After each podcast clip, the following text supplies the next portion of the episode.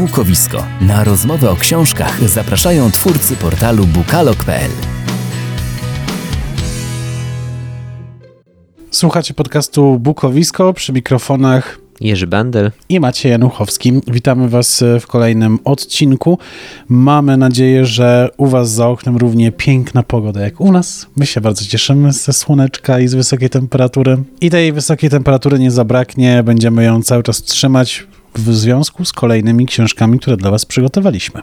Zatem zapraszamy. Dzisiaj em, odcinek troszeczkę inny niż zwykle. W pierwszej części podcastu em, usłyszycie wywiad z Wiktorem Krajewskim, który przygotował Maciej. Wiktor Krajewski to autor recenzowanej przez nas w zeszłym tygodniu książki. Natomiast w drugiej części e, opowiemy z racji tego, że sierpień to zawsze miesiąc poświęcony powstaniu warszawskiemu, o kilku książkach właśnie z tym tematem związanych. Już nie mogę się doczekać. Więc zaczynajmy. A dziś w podcaście moim gościem jest Wiktor Krajewski, autor książki Chciałbym nigdy Cię nie poznać. Dzień dobry, witamy. Dzień dobry, bardzo mi miło być Państwa gościem. Zacznijmy od pytania, które zostało zbudowane na tytule książki, czyli czy rzeczywiście chciałbyś nigdy nie poznać swojej babci? To jest dość skomplikowany temat, ze względu na to, że ja i moja babcia przyjaźniliśmy się bardzo przez, e, przez 25 5 lat, czyli przez tyle, ile miałem okazję ją znać, ale w związku z tym, że no moja babcia zachorowała i bardzo szybko, szybko umarła. E, po tych 25 latach naszej przyjaźni, no od 10 lat e, ja czuję bardzo bardzo dużą pustkę i w związku z tym no, ja się cały czas zastanawiam, czy jakby cena tych fantastycznych przeżyć, czy doznań, które, e, które towarzyszyły naszej znajomości, była warta tego, co no, odczuwam dzisiaj w związku z jej zniknięciem z mojego życia. Czy odpowiedź kiedyś na to pytanie się pojawi? Nie, ja myślę, że odpowiedź na to pytanie nie pojawi się nigdy ze względu na to, że no, minęło od, e, od jej śmierci prawie 10 lat, a mam takie wrażenie, że coraz bardziej i bardziej e, ta pustka się gdzieś powiększa, pogłębia i coraz bardziej odczuwam e, jej brak. Zastanawiam się, co by mi doradziła w danej chwili, co by powiedziała na różnego rodzaju sytuacje, które mają miejsce w moim, w moim życiu. No ale już się tego niestety nigdy nie dowiem. Od 16 lipca książka jest dostępna na rynku. W takim razie, czy już odzew, jakiś feedback się pojawił ze strony czytelników?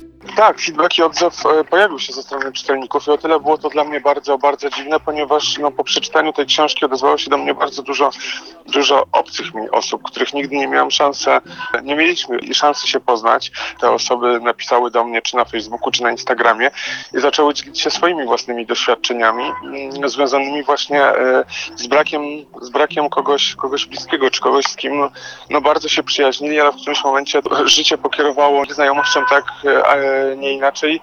No i że musiała ona w którymś momencie dobiec, dobiec końca i, się zakończyć. No i tutaj bardzo wiele osób mi powiedziało, że wydaje im się, że tylko i, że ta, ta, to poczucie pustki tylko i wyłącznie e, im było, było znajome i, i, i jakby nie mieli szansy podzielić się nim e, z kimkolwiek. No ja rzeczywiście też miałam takie wrażenie, że moje, moje poczucie właśnie tej, tej pustki, o której ja piszę, jest najgłębsze i najsilniejsze, ponieważ no, tyczy się mnie i mojej babci. Okazuje się, że jest bardzo wiele osób postawionych w takiej, a nie innej sytuacji, że z tym brakiem muszą się borykać na co dzień, tak jak ja się borykam. Wiele osób powiedziało, że bardzo dziękuję, że, że taka książka powstała, ponieważ oni nie potrafili ubrać tego, tego w słowa, co czują, czy, czy tak jak mówię, wydawało im się, że są no, jedynymi na świecie osobami, które mają tak, tak trudno, a nagle okazało się, że, że jest ktoś taki, yy, na przykład jak ja, który ma równie trudno jak oni. No i, i mogę powiedzieć to na, to na odwrót. No, mnie się wydawało, że no, ten mój zawalony świat i to moje ro, rozwalenie się na kilka kawałków było bardzo, bardzo poważne i nikt tego nie przeżył jak ja. No otóż jest, jest więcej takich, takich ludzi.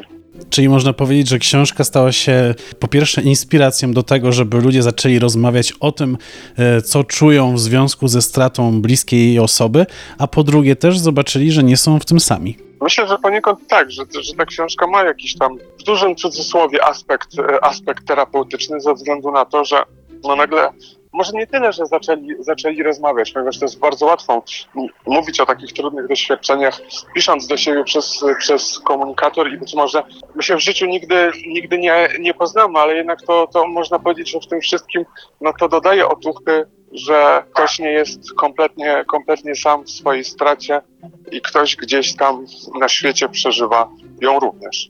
To pisanie książki było dla ciebie jakąś terapią? Nie, absolutnie nie było to żadną, żadną terapią i nie miało w sobie żadnego takiego elementu czy aspektu terapeutycznego. Ja sobie po prostu napisałem to, co ja myślę, co ja czuję, a w życiu, co nigdy bym nie powiedział nawet najbliższym znajomym czy osobom, które uważam za, za swoich przyjaciół. Myślę, że też nigdy tego nie, nie wypowiem na głos tam to, co, co ja tam napisałem, co, czu, co czułem, co czuję, co, co myślę. Tak mogę odpowiedzieć na to pytanie.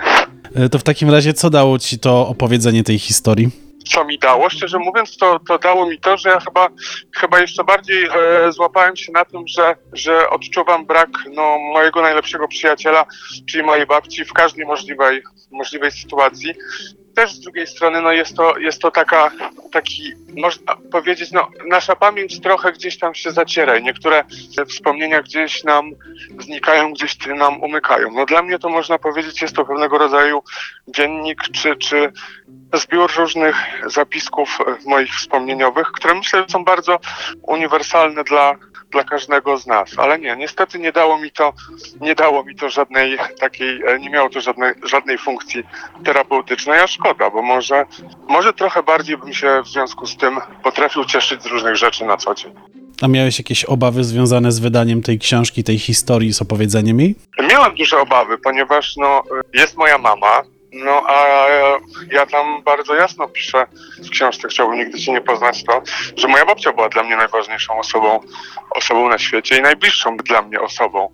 Bałem się, że moja mama będzie na mnie zła, czy będzie czuła się dotknięta. Na szczęście nic takiego się, się nie stało, ale gdzieś te obawy, obawy się pojawiały. No tak samo jak obałem się, że jeżeli ktoś bliski przeczyta, kto mnie zna, przeczyta tę książkę, pomyśli o mnie, że jestem, nie wiem, mazgajem czy beksą, osobą, która się nad tym, co było kiedyś i no i jakby nie potrafi przejść do porządku dziennego w związku ze śmiercią bliskiej osoby. Tak na szczęście się, się nie stało, jak na razie. No właśnie w swojej mm, odpowiedzi mm, poruszyłeś dwa tematy, o których chciałbym w dalszej części porozmawiać. Pierwszy z nich e, to jest e, właśnie mama i relacja z nią. Z tego, co mm, podczas przygotowywania się do tej rozmowy e, znalazłem, to ta relacja właśnie miała być e, mm, opisana. Taka była propozycja wydawnictwa. To znaczy mój, mój wydawca Michał Nalewski miał taki pomysł, ponieważ no my trochę ze swoją mamą nie potrafimy rozmawiać, mimo że e, no nasz, nasza relacja trwa prawie lat 30, 35. I on powiedział, że to jest bardzo, bardzo ciekawe, że jesteśmy ludźmi sobie bardzo bliskimi, ale które na, na co dzień e, no robią sobie dość, dość, mówią sobie niemiłe rzeczy, żeby gdzieś ta druga strona została dotknięta i poczuła się poczuła się e, źle i mm, trochę jest w tym, w tym prawdy, że rzeczywiście, no mimo, że to ja mam mamę, którą ja bardzo kocham, ale no mam z nią bardzo, bardzo tru, trudny, trudny stosunek, bo nie zawsze jest tak, że jeżeli się kogoś kocha, to musi się tę osobę osobę lubić, prawda? I, I wydaje mi się, że nasza relacja jest właśnie taka dość, dość oschła, dość, dość trudna i trochę się potrafimy e, obecnie uczyć e, ze sobą, e, rozmawiać, przebywać. No przychodzi to bardzo, bardzo trudno, no ale miejmy nadzieję, że nauka nigdy nie jest, nie jest za późno. I stwierdziłem, że nie ma, nie ma sensu, że ja bym nie chciał czegoś takiego zrobić, że może nie wszystko jest jednak, jednak stracone. I, I został ten pomysł zupełnie, zupełnie odłożony. I po jakimś czasie ja przypomniałem sobie w trakcie, kiedy siedziałem w domu i nie miałem nic ciekawszego do roboty, jakiś dosłownie ułamek wspomnienia związanego z, z daną sytuacją i podszedłem do komputera i zapisałem sobie to, żeby nie zapomnieć. I jeszcze tego samego dnia zaczęły mnie, tak można powiedzieć, atakować różnego rodzaju wspomnienia związane z moją babcią i ja pomału zacząłem to, to spisywać. I tak mogę powiedzieć, że to uruchomiło jaki, jakiś mechanizm i te wspomnienia zaczęły mnie bombardować e, z, każdej, z każdej strony i ja jak bardzo pokornie i sumiennie spisywałem każde, każde z nich. I tak powstała ta książka. Ja to pokazałem mojemu wydawcy tak na takiej zasadzie, żeby zobaczył, czy, bo ja trochę nie wierzę, jeżeli chodzi o swoje umiejętności pisania, czy to jest jego zdaniem fajne, czy to nie jest fajne, i czy warto skasować plik z komputera. No i no ten plik teraz można kupić w formie wydrukowanej w księgarniach, co mnie bardzo, bardzo cieszy. E, Czy mama wcześniej miała wgląd do tekstu, zanim on się ukazał? Nie mówię tu o jakiejś cenzurze czy, czy czymś takim, tylko czy była gotowa na to, co, co zostanie opublikowane? Nie, ja nikomu, ja nikomu nie powiedziałam wcześniej odnośnie tego, że taka książka powstaje i wszyscy się dowiedzieli w momencie, kiedy ta książka już można było, było zamówić w sieci, w jednej z, z sieci. I mm, no, pytali mnie moi, moi znajomi, moja mama, o czym to jest, ale ja jakby no, nie, nie dzieliłem się, nie dałem im wszystkim do przeczytania, do przeczytania, nazwijmy to, pierwszej wersji przed pokazaniem się e, tej książki. Także ja powiedziałem, że jeżeli będą zainteresowani, to, to będą mogli to sobie kupić i przeczytać. I moja mama się mnie zapytała odnośnie tytułu, że brzmi to bardzo złowieszczo i o kim jest ta książka. No, no dowiedziała się w momencie, jak, jak, jak dostała ode mnie, bo jedną z pierwszych osób, której dałem ten, ten egzemplarz i no i przeczytała go e, jeszcze tego, tego samego dnia i mu powiedziała mi, że bardzo, bardzo wzruszyła się w trakcie, w trakcie czytania, że bardzo ją to, ją to poruszyło i no, i tak to właśnie wyglądało. Kolejna książka ukaże się jeszcze w tym roku? Kolejna książka czeka, czeka na to, aby ukazać się w tym roku. Ja niekoniecznie chciałbym, żeby ona się w tym roku ukazywała, ponieważ to, to jest zupełnie, zupełnie też coś, e, czego tematyka, z którą ja wcześniej zupełnie nie miałam, nie miałam do czynienia i, i myślę, że przyszły rok byłby jak najbardziej okej I, i ja nie mam akurat takiej potrzeby, żeby każdego roku wychodziło e, pięć moich, moich książek ze względu na, e, na to, żebym bo, bo czuję taką, taką potrzebę. Ja mam cały czas w głowie gdzieś jakieś, jakieś inne pomysły. Zobaczymy, czy one, one uda mi się na, bo, napisać, ponieważ do, od pomysłu do realizacji ja akurat mam, zajmuje mi dość, dość dużo czasu, ponieważ ja mam, no, e, myślę, że jestem trochę też leniwą osobą, która, prawda, której e, no, mottem życiowym to jest, żeby wszystko, wszystko opierało się na prokrastynacji i że niekoniecznie od razu musimy zakasać rękawy i i pracować, ale ja mam też taką dużą trudność, że jakiś dany projekt we mnie musi bardzo długo, długo dojrzeć i ja muszę już czuć do niego obrzydzenie takie e, w środku, żeby to gdzieś się znalazło ujście w formie właśnie, e, w formie tekstu na, na papierze. W takim razie trzymamy kciuki i dziękuję bardzo za rozmowę. Super, to ja bardzo dziękuję za rozmowę. Moim i waszym gościem był Wiktor Krajewski, autor m.in. książki Chciałbym nigdy cię nie poznać. To był tylko fragment całego wywiadu, który przeprowadziłem z autorem. Cały znajdziecie na bookalog.pl. Zanim przejdziemy do książek związanych z powstaniem warszawskim i wspomnień powstańców warszawskich, szybko przedstawię zapowiedź tygodnia. E, książka, na którą sam bardzo, bardzo czekam, choć wiem, że nie wszystkich ona zainteresuje. Jesienią światło dzienne ujrzy nowa książka Doroty Masłowskiej. Będzie to druga część zbioru jak przejąć kontrolę nad światem, nie wychodząc z domu, który mi osobiście bardzo się podobał. Ta książka zawiera zbiór tekstów Masłowskiej, w których pisze o przeróżnych rzeczach. Niektóre z nich robią na niej wrażenie, inne śmieszą, jeszcze inne wprawiają w zażenowanie. O kulturze, o telewizji, czasem o polityce, czasem wspomnienia, zawsze z właściwym Masłowskiej dystansem i ironią. Wiem, że ta autorka ma fanów i zagorzałych przeciwników. Pierwsza część Jak przejąć kontrolę nad światem była moim pierwszym spotkaniem z Masłowską i na tyle zachęcającym, że sięgnąłem potem po inne jej książki, więc ze swojej strony mogę polecić Wam spróbować. A nuż i Wam przypadnie do gustu. A po drugą część oczywiście chętnie sięgnę i opowiem o niej na jesień. Tak jak zapowiadaliśmy, pozostałą część odcinka chcielibyśmy poświęcić na kilka książek dotyczących powstania warszawskiego. Wiadomo, że jest ich całe mnóstwo powieści, wspomnienia, opracowania historyczne, mniej lub bardziej wiarygodne relacje. Nie możemy powiedzieć o wielu z nich, wybraliśmy więc kilka, które są naszym zdaniem ciekawe i stosunkowo niedawno wydane. Najpierw coś ode mnie. Wira z powstania, czyli wspomnienia Danuty Szlachetko, spisane z pomocą jej syna, George'a Szlachetko.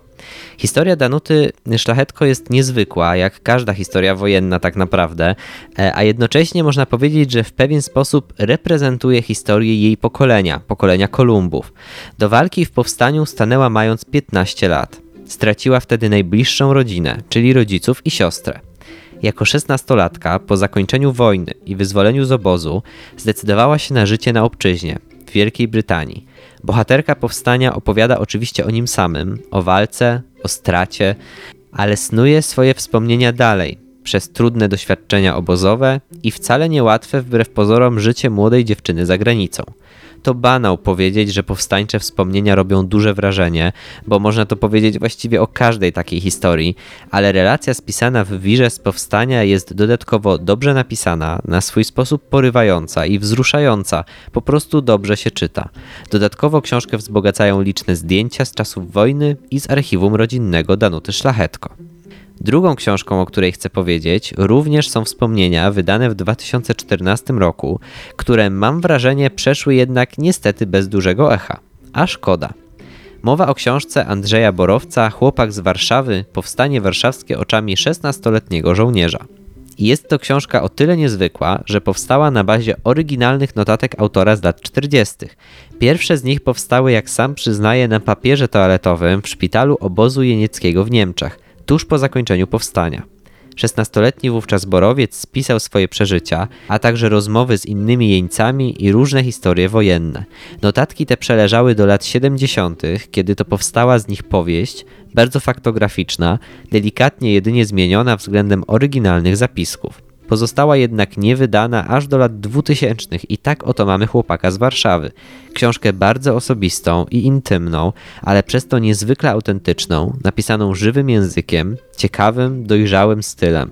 Zupełnie nie czuć w niej rozdźwięku między opowieścią nastolatka i interpretacją starszego człowieka, a raczej opowieść dorosłego, który dzieli się swoimi wiernie zachowanymi wspomnieniami. To bardzo, bardzo dobra opowieść i serdecznie ją Wam polecam. To były historie bardzo młodych osób, e, które brały udział w powstaniu warszawskim. Zresztą bardzo dużo młodych osób w ogóle brało udział w tym powstaniu. Ja przygotowałem taką chyba najnowszą książkę związaną z tym tematem w tym zestawieniu, które dziś przygotowaliśmy. Mowa o pozycji Kobiety 44 prawdziwe historie kobiet w powstańczej Warszawie autorstwa Agnieszki Cubały. Książka ta przedstawia wojnę oczami kobiet i ich spojrzenie na powstanie warszawskie. Znajdziemy w niej losy kobiet, ich emocje, doświadczenia, a także sprawy, o których do tej pory niemal się nie mówiło, bo same kobiety długo nie chciały też o nich opowiadać. Znane i nieznane uczestniczki powstania warszawskiego odsłaniają prawdę o walce pozbawionej heroizmu, w której trzeba przetrwać, zabijać, chronić innych i zachować siebie. Ta książka to ich głos, tak ważny dla historii powstania i dla nas wszystkich. Jest to świadectwo wielu znanych Polek. O swoich przeżyciach w książce opowiadają m.in. Małgorzata Damięcka-Lorentowicz, Alina Janowska, Irena Kwiatkowska, Danuta Szaflarska, Beata Tyszkiewicz, Krystyna Zachwatowicz-Wajda i Wanda Traczyk-Stawska. Na koniec dzisiejszego odcinka książka, która po raz pierwszy ukazała się w latach 70. ubiegłego wieku, a w zeszłym roku została wznowiona. Wtedy ją przeczytałem i zrobiła na mnie ogromne wrażenie. Nie umieraj do jutra Wacława Gluta Nowowiejskiego to dość nietypowa historia, bo po pierwsze zbiera w sobie 10 różnych opowiadań, fabularnie ze sobą niepowiązanych, a po drugie nie mówi ani słowa o tym okresie powstania, które w relacjach wspomina się najczęściej, o jego wybuchu i sierpniowych walkach. Opowiada o czasie tuż po upadku powstania, o jesiennych miesiącach 1944 roku. A co wtedy działo się w Warszawie? Glut Nowowiejski nazywa ten czas Rzeczpospolitą Gruzów. Warszawa stała w ruinie, właściwie było to morze ruin, ale wśród zwalonych budynków wciąż tliło się życie. Ocaleli powstańcy, Robinsonowie, jak się ich nazywa, którzy starali się przeżyć w Warszawie, dotrwać do wyzwolenia. Wciąż walczyli, wciąż stawiali opór, próbowali zdobyć jedzenie, gdzie tylko się dało, nie zwracać na siebie uwagi, po prostu przeżyć. To dziesięć naprawdę niesamowitych, trudnych do uwierzenia opowieści o sile ludzkiej woli przetrwania, pragnieniu życia, nawet w tak ekstremalnych warunkach. A wielu było takich Robinsonów? Powiem ci, że całkiem sporo, to znaczy oczywiście wielu ludzi zginęło i wielu opuściło Warszawę, ale wędrując przez gruzowiska warszawskich domów napotykamy sporo ocalałych. Mamy szansę obserwować spektakularne akcje ratunkowe, wydarzenia, których bohaterowie właściwie nie powinni mieć szansy przeżyć, a jednak niektóre z nich zakrawają o prawdziwe cuda. Bardzo wzruszające są też oczywiście historie, których bohaterowie z początku rozdzieleni odnajdują się po wojnie.